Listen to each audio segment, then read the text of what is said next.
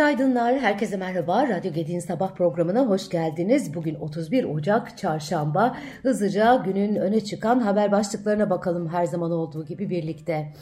Gezi Parkı davasında 18 yıl hapis cezası alan tip milletvekili Can Atalay hakkındaki mahkeme kararı Meclis Genel Kurulu'nda okundu. Kararın okunmasıyla Can Atalay'ın vekilliği düşürüldü. Genel Kurulda CHP Grup Başkan, Başkan Vekili Gökhan Günaydın Can Atalay ile ilgili kararın okunmasından önce usul tartışması açılmasını istedi. Meclis Başkan Vekili Bekir Bozdağ lehte ve aleyhte olmak üzere 4 milletvekiline söz verdi. Lehte söz alan AK Parti Grup Başkanı Abdullah Güler Anayasamızın 11. maddesi ve 84. maddesi, maddesinin ikinci fıkrasınca Yargıtay tarafından kesinleştirilmiş bir kesin hükmün yasama organı tarafından okunması suretiyle bir işlem tesis ediyoruz. Başka herhangi bir işlem yapmıyoruz. Biz bir davanın tarafı değiliz. Herhangi bir yargılamada, yargılamada bulunmuyoruz. Lütfen bu hususlarda herkes hukuk içinde kalmaya, herkese hukuk içinde kalmaya davet ediyorum demiş. CHP Grup Başkan Vekili Gökhan Günaydın ise bugün sadece milletvekilliğinin düşürülmesinin değil, yüksek yargı organları arasında ortaya çıkan bir devlet krizinin konuşulduğunu söylemiş.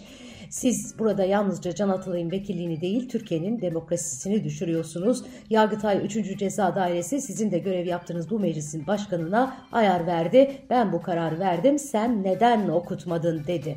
Sizin argümanınız doğruysa şu anda Birleşik Arap Emirlikleri'nde bulunan Sayın Numan Kurtulmuş bu kararı bugüne kadar neden okutmadı? Çünkü biliyor ki Büyük Millet Meclisi'nin onurunu korumak lazım diye konuşmuş. Meclis Başkan Vekili Bozdağ konuşmaların ardından tutumunda bir değişiklik olmadığını belirtmiş.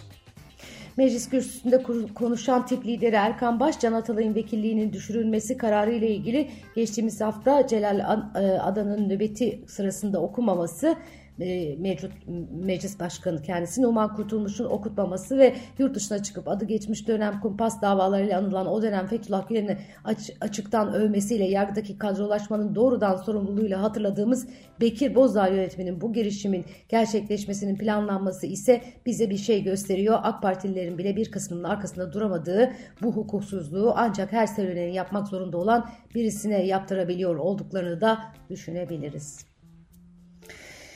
Evet gerçekten gün, e, Türkiye'nin gündeminde e, bir süredir olan e, bir yargı krizine dönüşen e, bir konu. E, Can Atalay da tutuklu bulunduğu cezaevinden yazılı bir mesaj iletmiş. Bu da oldu. Bunu da yaptılar. Anayasanın açık hiçbir kuşkuya yer bırakmayan hükümlerine karşın seçilmiş Hatay milletvekilinin milletvekilliğini düşürdüler. Hukuk tanımazlık ve kuralsızlaşma olarak tanımladığı durumun bu boyutlara gelmesine şaşırdığını ifade etmiş Can Atalay. Evet, AK Parti yerel seçim beyannamesini e, paylaşmış. E, yeni binalar zemin ötüdü yapılmış sıvılaşma riski bulunmayan alanlarda fay hatlarını uzak bölgelerde yatay ve yöresel mimariye uygun alanlarda inşa edilecek deniyor. İstismara açık parsel bazlı plan değişikliklerine kesinlikle geçit verilmeyecek deniyor. Sahipsiz köpekler için kapsamlı bir eylem planı hayata geçirilecek vesaire vesaire devam ediyor.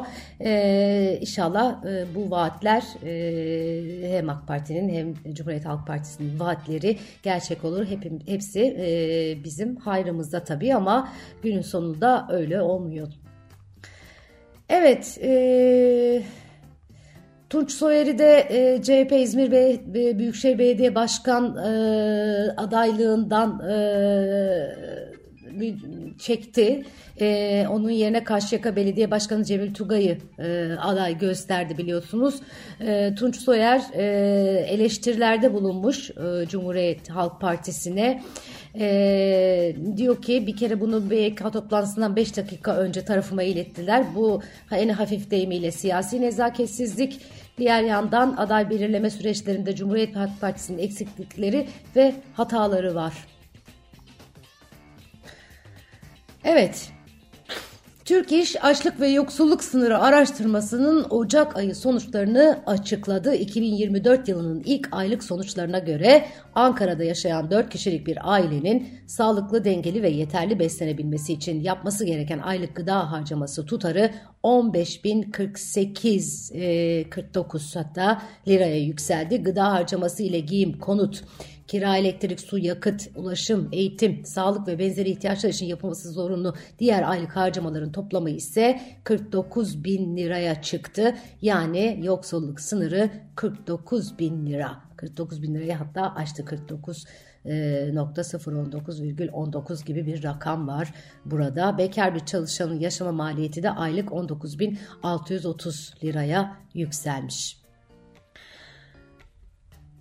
IMF Türkiye büyüme beklentisini yükseltti. Ee, Dünya Ekonomik Görünüm raporunu güncellemiş. Uluslararası Para Fonu yavaşlayan e, enflasyon ve istikrarlı büyüme yumuşak inişin yolunu açıyor başlığıyla yayınlanan raporda geçen yıl %3,1 büyüdüğü tahmin edilen küresel ekonominin bu yılda %3,1 büyümesinin beklendiği, büyüme hızının gelecek yıl ise %3,2 olacağının tahmin edildiğini bildirmiş. IMF geçen yıl Ekim ayında yayınlanan raporunda dünya ekonomisinin 2024 yılında %2,9, 2005'te %3,1 büyüyeceğini öngörmüştü. Şimdi büyüme beklentisini 2,9'dan 3,2'ye e, yükseltti.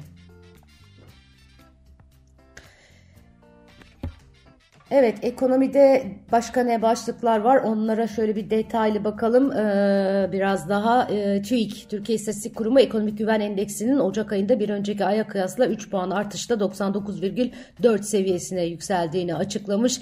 BDDK 2023 yılında bankacılık sektörünün bir önceki yıla kıyasla %39,85 artışla 600 3,6 milyar lira net kar elde ettiğini e, açıklamış. Mevduatlar %67 artmış, e, krediler %54 artmış bu dönemde.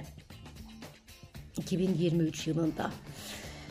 Evet, e, Euro bölgesi ekonomisi 2023 yılının dördüncü çeyreğinde büyüme kaydedemedi. Böylece bölge ekonomisi 2023 yılında toplamda %0,5 büyüme kaydederek resesyona girmekten kurtulmuş oldu.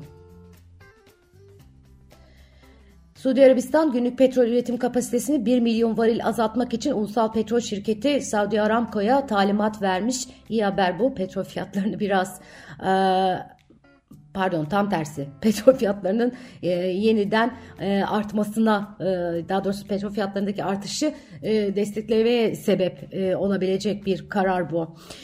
Yurt içinde bugün Aralık ayına ilişkin nihai dış ticaret dengesi ve yıllık turizm geliri verileri takip edilecekmiş. Yurt dışında ise en önemli gündem maddesi Amerikan Merkez Bankası'nın Fed'in alacağı faiz kararı. Fed'in fonlama faizini %5,25 5,5 e, seviyesinde e, bırakmasına kesin gözüyle bakılıyor ama Başkan Powell'ın toplantı sonrasında yapacağı açıklamalar piyasalar açısından yön belirleyici olacak. Evet. Ee, ihracatçı kredileri 2023 yılında sabit kalmış. Bu yıl %22,4'lük bir artış öngörülüyor. Ekonomist dergisi, Ekonomim dergisi e, gazetesinin bir haberi bu. E, nasıl bir ekonomide var detaylarına oradan e, bakabilirsiniz.